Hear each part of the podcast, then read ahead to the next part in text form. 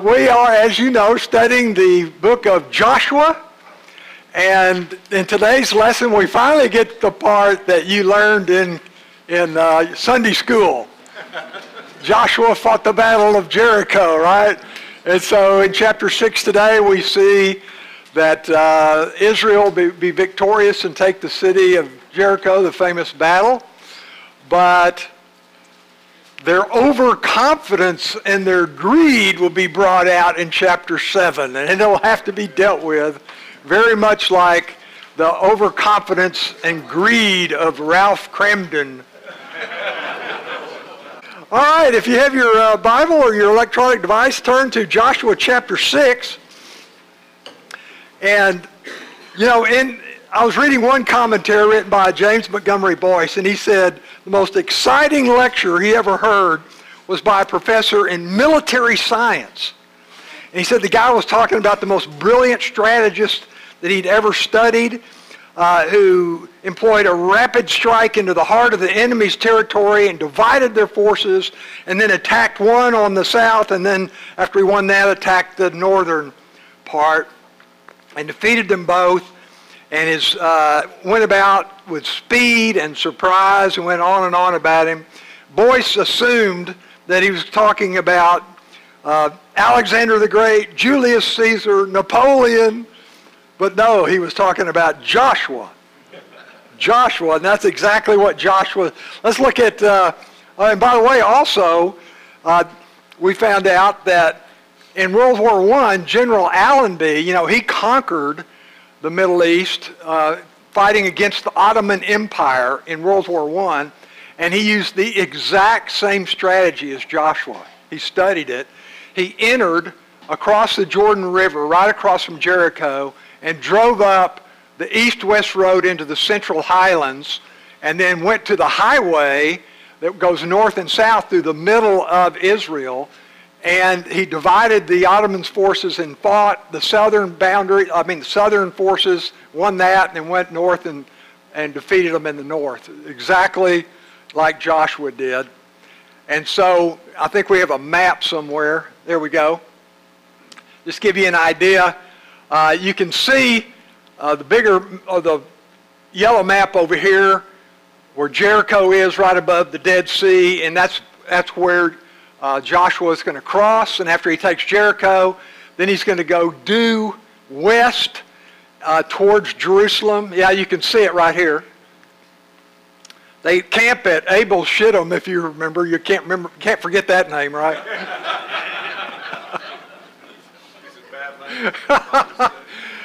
And they move up to the Jordan River and camp there for about a week, and the spies go in and all that.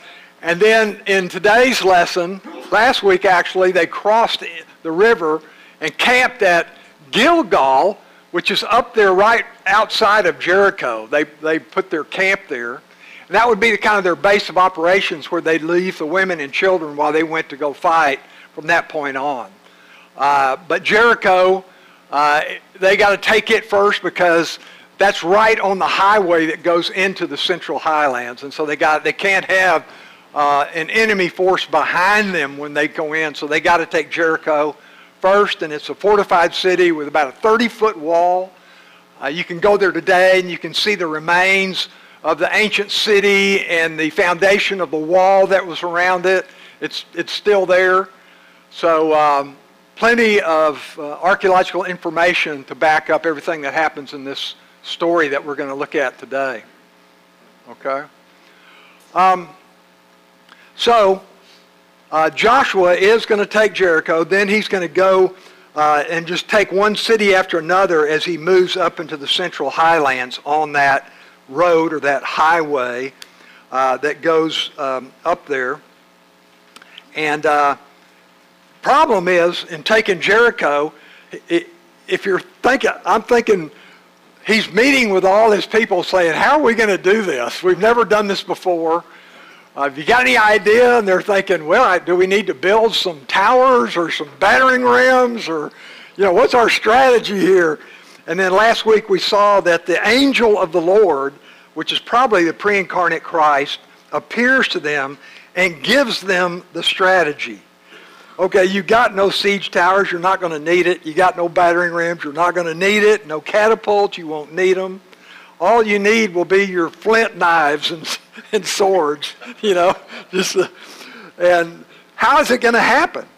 And the New Testament author of Hebrews tells us in Hebrews 11:30, by faith the walls of Jericho fell after the people had marched around them for 7 days. So that's how God's going to do it. God's going to fight the battle. God's going to do the miracle. God's going to give it to him. But he is going to use Israel to accomplish his task. And they must show the faith to obey him in these bizarre, strange, odd instructions that he's going to give them.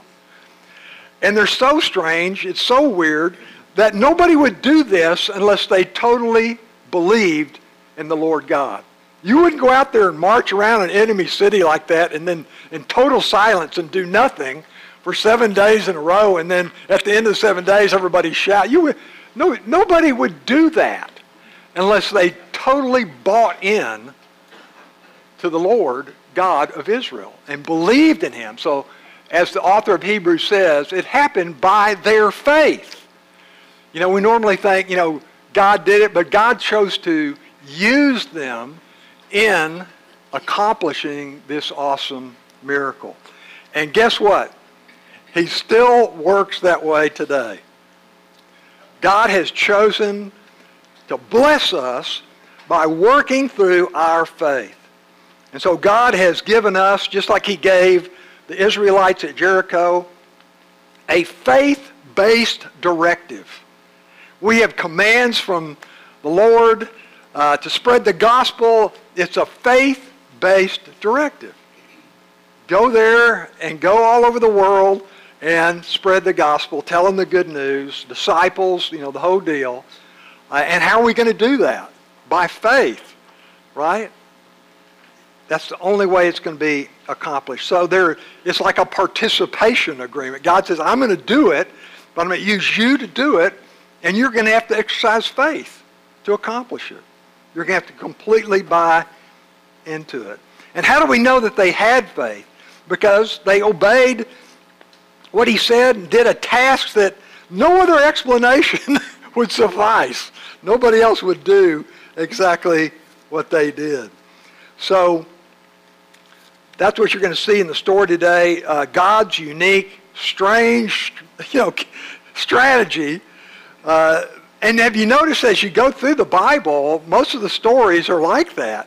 Not only Jericho, but how about Noah's Ark? I mean, he chose to preserve a remnant to start over and gave them 100 years to preach to the people. And they built this weird barge, you know, and had the, you know, what a wild story. And then how about Gideon in the book of Judges? Gideon has 10,000 soldiers, and God says, that's too many. Whittle them down. That's still too many. We'll end up with 300 soldiers. Who would do that? It's the most strange and bizarre strategy ever. And so God works in the most unique ways. And you know what?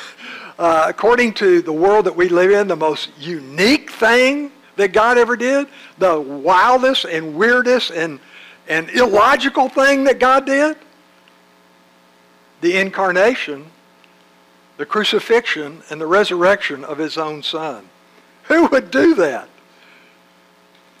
Paul wrote in 1 Corinthians 1, he said, we preach Christ crucified.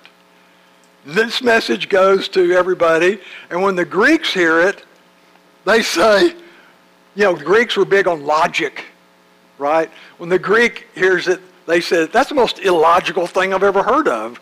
God becomes a man? Why would he stoop like that? The God we believe, no way. God becomes a man? And then God dies? That's totally illogical. It makes absolutely no sense. And to the Jew, he says, it was a stumbling block to their pride because they thought they could accomplish it by their own merit. They could keep the law perfectly and be good enough to go to heaven. So their pride kept them away, so it was a stumbling block. They tripped over it and fell, so to speak. And then the author Paul explains the problem that the wisdom of God is completely foreign to the human race. They just don't get it the way God works. He's completely unique and completely in a way that it can only be Him. It's not like any man would do it. All the miracles and everything that's accomplished, and most of all, our salvation through Jesus Christ is totally unique and not like anything that men would ever think of or do. And that makes Christianity totally unique. And then we say that there's only one way, and that's exactly why. Because men have devised hundreds of different religions. All of them are based around our performance. They all are man-centered. What I can accomplish, what I can do, what I can obey, who I am, my performance. Only in Christianity is it about what God has done. By sending His Son in the world, He took the initiative, and He has accomplished what we could not do for ourselves. Totally unique. And all these miracles that He does in the book of Joshua are totally unique as well. So, the captain of the Lord, last week we saw in Joshua 5, came and appeared to Joshua and gave him the strategy that we read about. Look at Joshua 6. Now Jericho was tightly shut because of the sons of Israel. So they saw him cross that river and they went, uh-oh, we thought it might take them a while to cross that thing because it was in the flood stage. We thought we had a few months. Then they crossed it and they shut the city up. And it's interesting when you go look at the actual wall part of the city was only about 9 acres. It's really small, and you look at it and you go, well, there must have not been many people. But they had, thousands of people living outside the wall, farming and what have you. And then they would come, when an invader would come, they would come and pack into the inside of the walls for protection. And so it was well fortified, and there were a lot of soldiers there to defend it. But the Lord says, I have given Jericho into your hand, along with its king and all of its warriors. I'm going to do it. You got to trust me, but I'm going to do it. If they don't trust Him, what will happen? Remember the lesson they learned at Kadesh Barnea? Numbers 13, we talked about this in the first lesson. The first generation that came out of Egypt after they left Mount Sinai with the 10 commandments, God said, go, I'm going to lead you to Kadesh Barnea, which is the southern boundary. And then I want you to go into the land and take it. And what'd they do, remember? We can't. We can't do it. Those guys in there are too big. There's too many of them. They've got better weapons. So what did they lack? Faith. They lacked the faith to go in. And so basically, God's saying, I'm going to do this, but don't be like your parents. I want you to believe me, and I'm going to give you a faith-based directive that you would never dream up, that nobody else would do it this way. And nobody would do it unless they totally believed in the Lord God. Here it is. You shall march around the city, all the men of war circling the city once, and you shall do this for 6 days. Also 7 priests shall carry 7 trumpets of ram's horns. These are the jubilee horns that they would have at the tabernacle to summon people to the presence of the Lord. So basically they blow these, everybody would know to come to the tabernacle or later the temple because the Lord was calling them. All right? So these ram's horns, they would blow them. Then on the 7th day, so they're going to do that once a day for 6 days. Then on the 7th day, I want you to march around the city 7 times, and the priests shall blow the trumpets. And it shall be that when they make a long blast with the ram's horns on the 7th day, when you hear the sound of the trumpet, all the people will shout with a great shout, and the wall of the city will fall down flat, and the people will go up every man straight ahead. So that's the strategy. And it's meant to be strange and odd, and not anything that any brilliant military strategist would ever do, because it's a faith-based directive. If you believe me, you'll do this and it will happen, right? So God gives them the direction, and then verse 6, Joshua the son of Nun called the priests and said to them, all right, let's do it, boys. Take up the ark of the covenant, and let 7 priests carry 7 trumpets of ram's horns before the ark of the Lord. Then he said to the people, now you go forward and march around the city, and let the armed men go on before the ark of the Lord. And it was so that when Joshua had spoken to the people, the 7 priests carrying the 7 trumpets of ram's horns before the Lord went forward and blew the trumpets, and the ark of the covenant of the Lord followed them. And the armed men went before the priests who blew the trumpets, and the rear guard came after the ark while they continued to blow the trumpets. Now here's something interesting in verse 10. Joshua commanded the people, saying, you shall not shout, nor let your voice be heard at all, nor let a word proceed out of your mouth. Now, we don't know exactly how many people there were, but there was several 100,000. How difficult would it be to tell several 100,000 people, don't say a word? Yeah, you play that game with children, you know, let's play the quiet game, and it never lasts more than about 10 seconds, right? So the very idea, I mean, you'd have to really buy in to what God had said. This took a strong faith to agree to be completely quiet while they walked all around the deal. I mean, you want to go, I wonder why we're doing this. Can you figure this out? They had to be completely quiet, because God wanted this to be about His directive and not about anything else.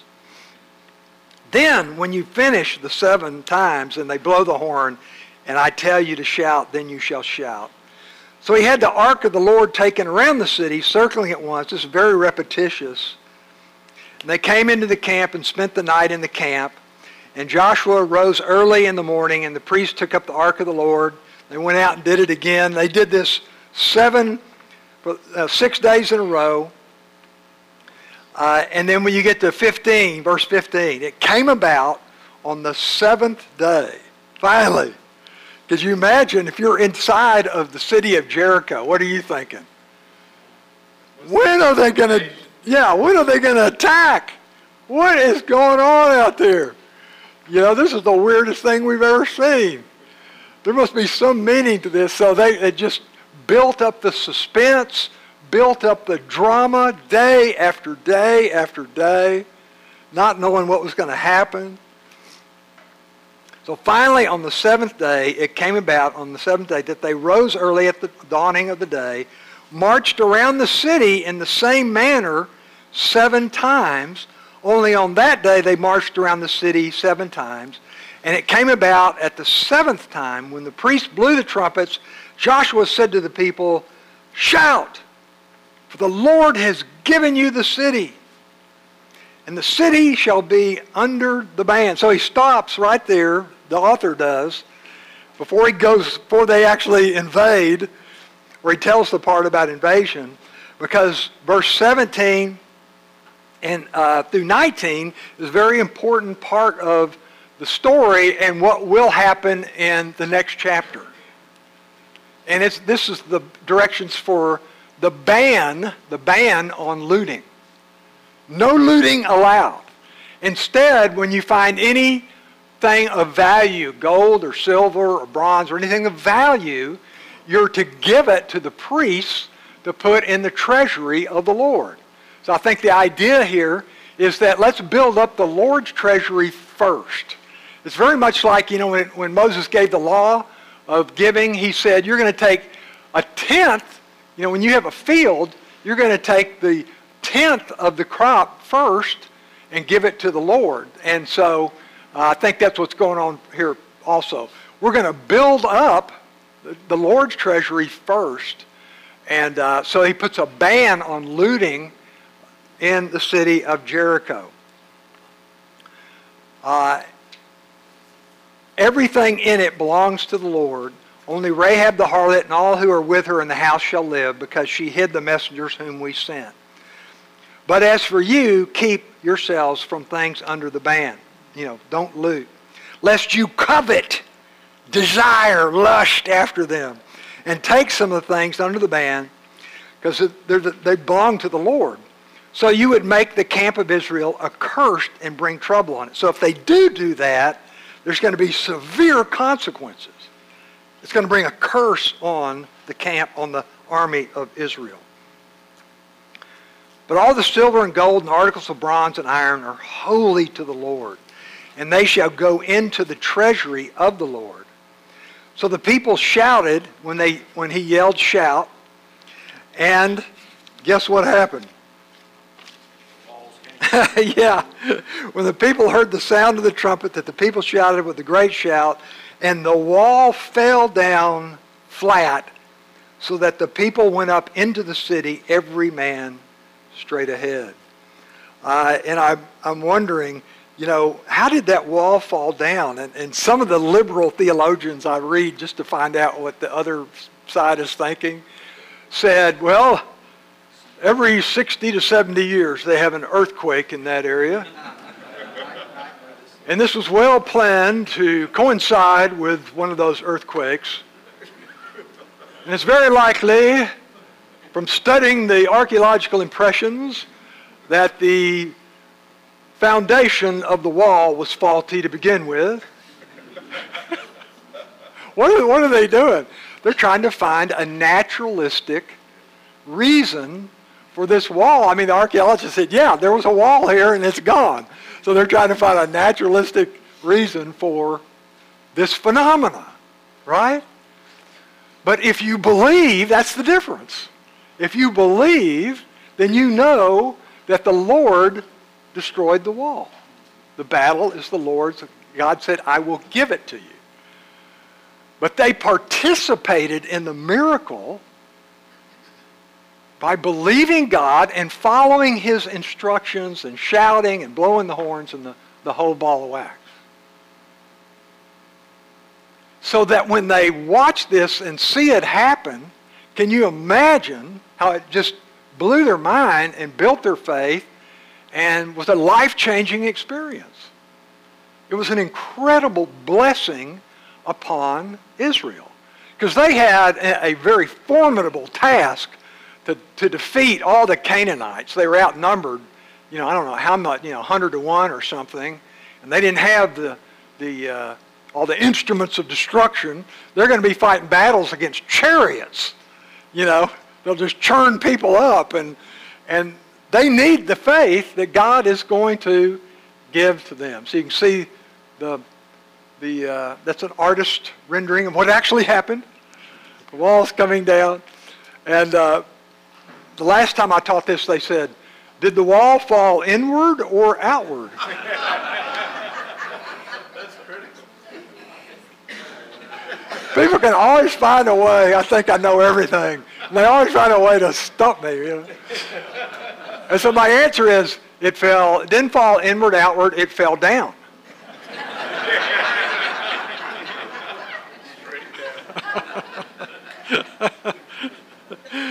Oh, gosh.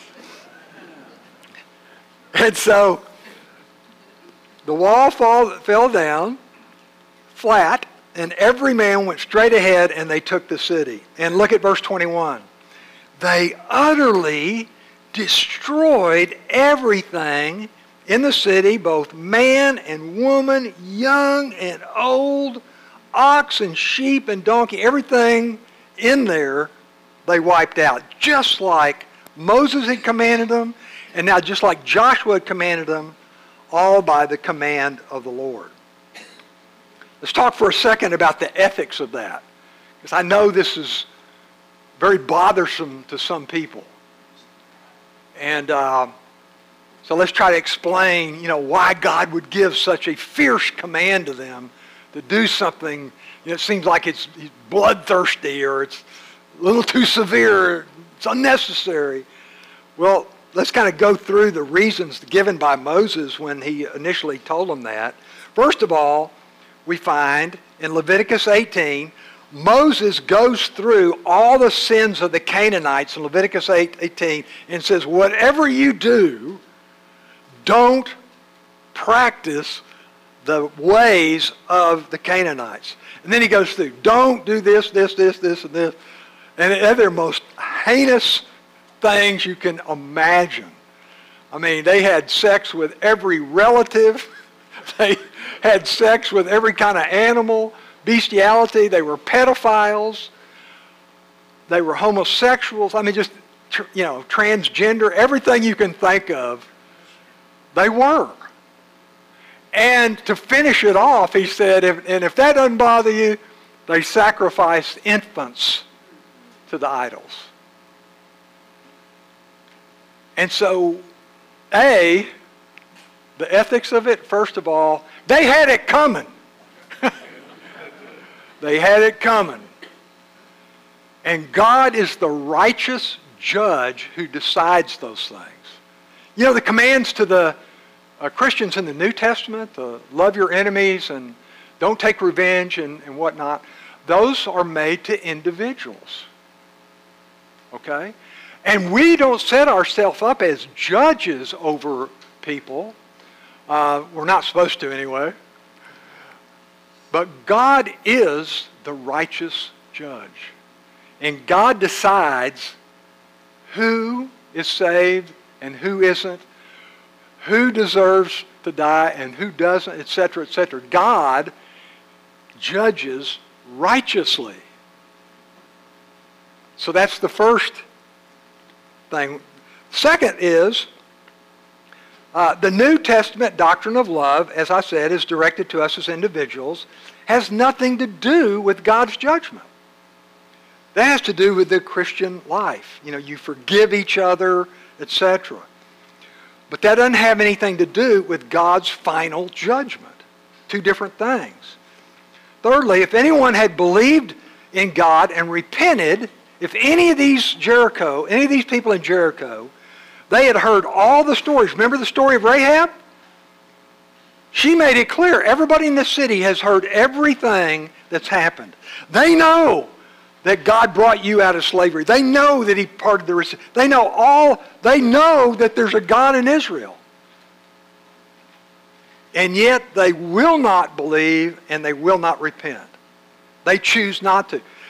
What examples do we have of people that did and so God forgave? Rahab, and then in the coming chapters, the Gibeonites. 4 whole cities of people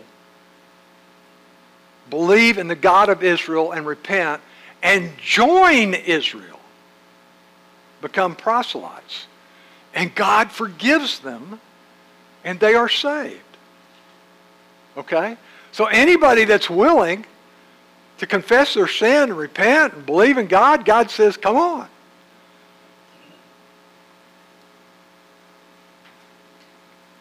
Fourthly, He fulfilled His promise to Abraham. Remember He told Abraham, I'm going to give you this land.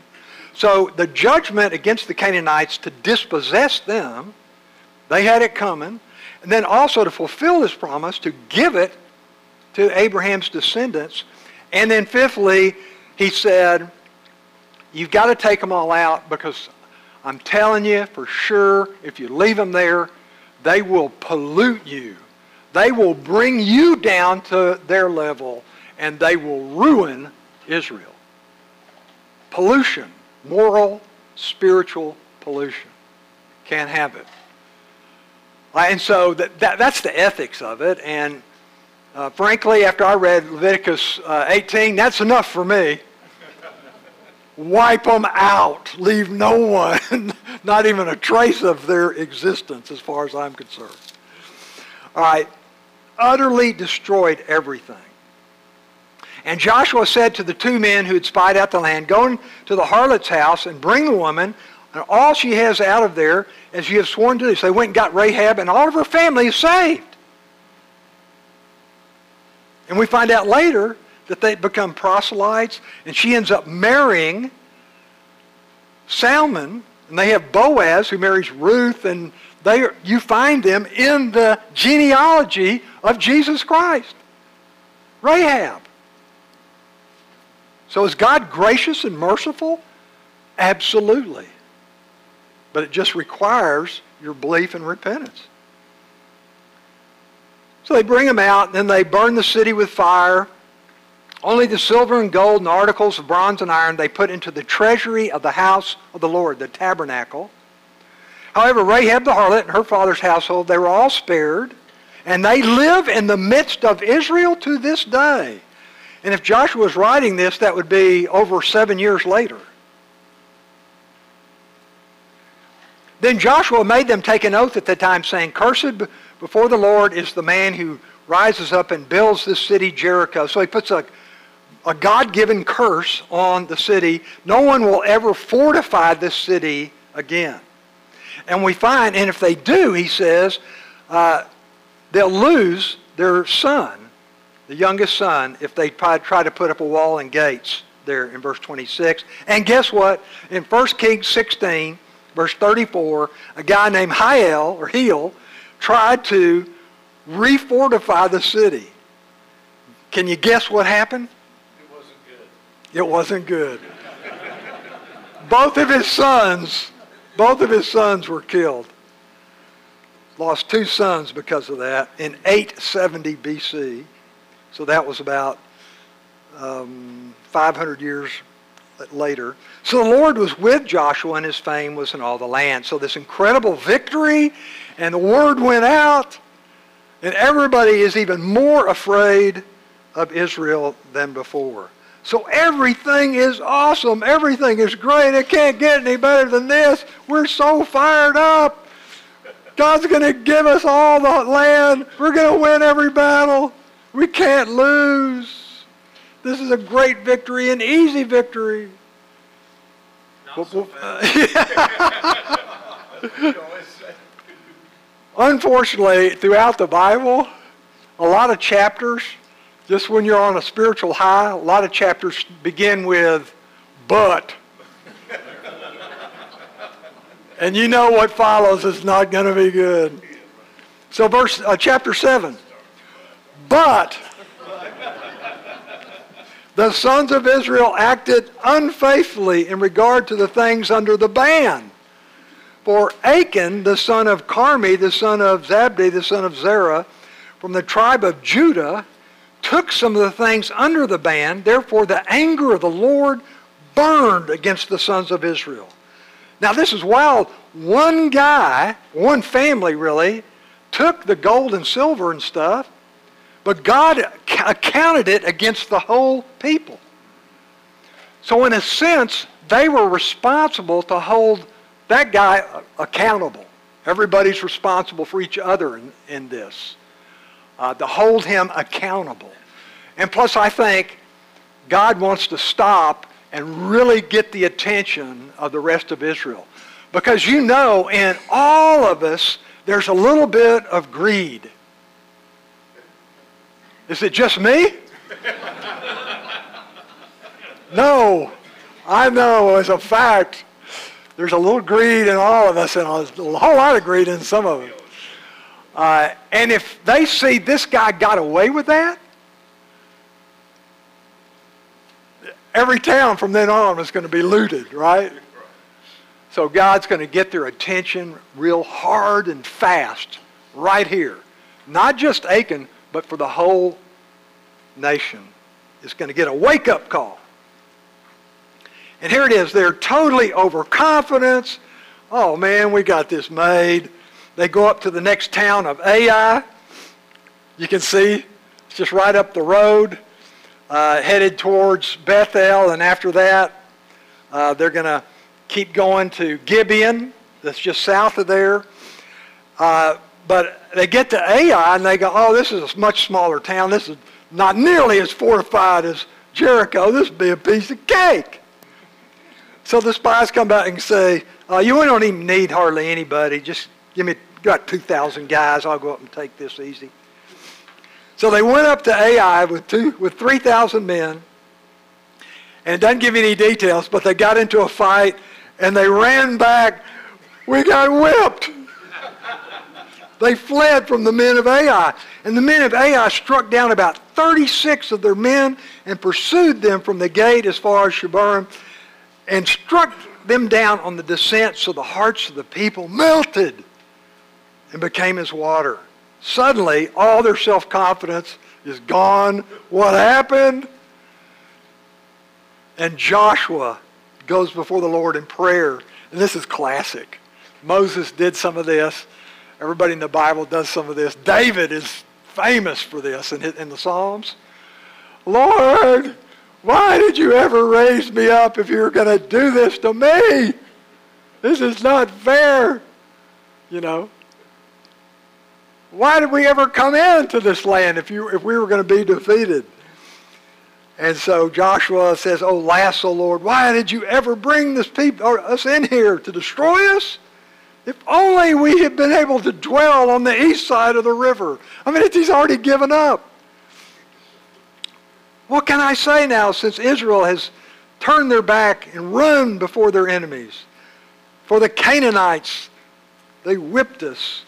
So the Lord says to Joshua, "Get up, you dummy.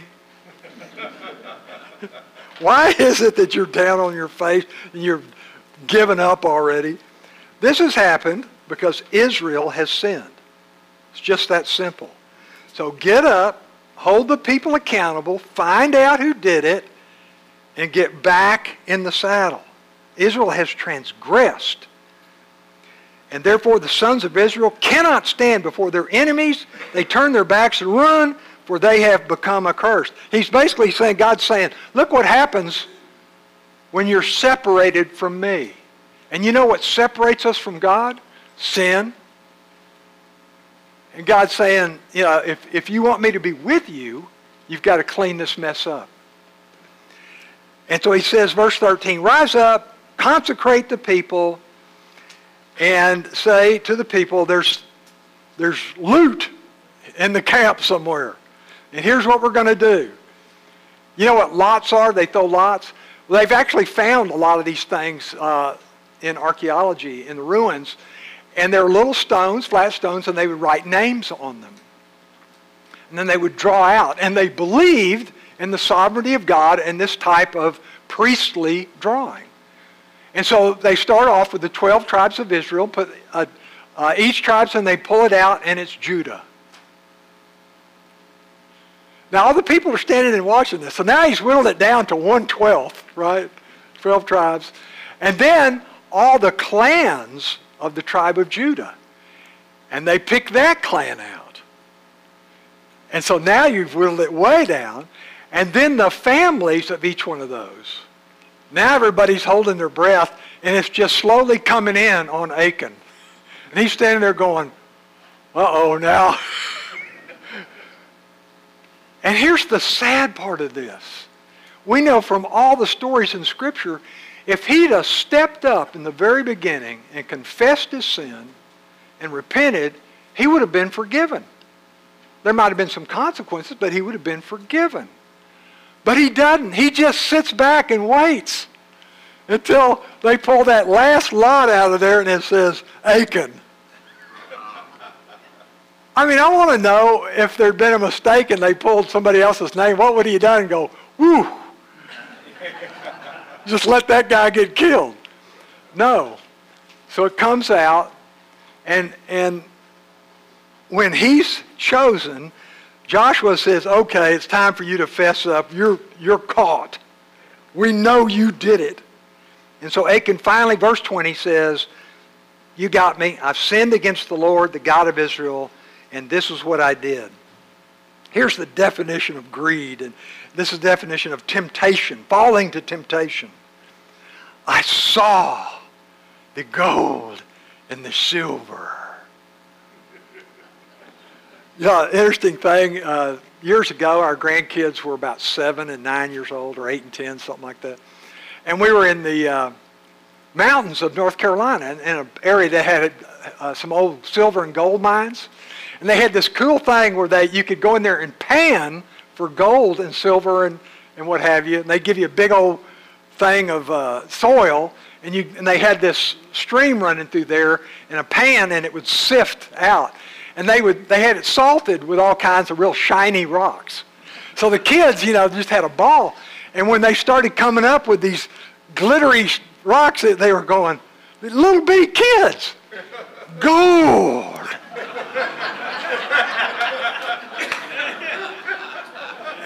And they became more animated and put more in there, and they were just like 90 to nothing looking for this gold. I went, my gosh. Do we need any more evidence of the sin nature of man? The little children, you know, see the gold and they go crazy.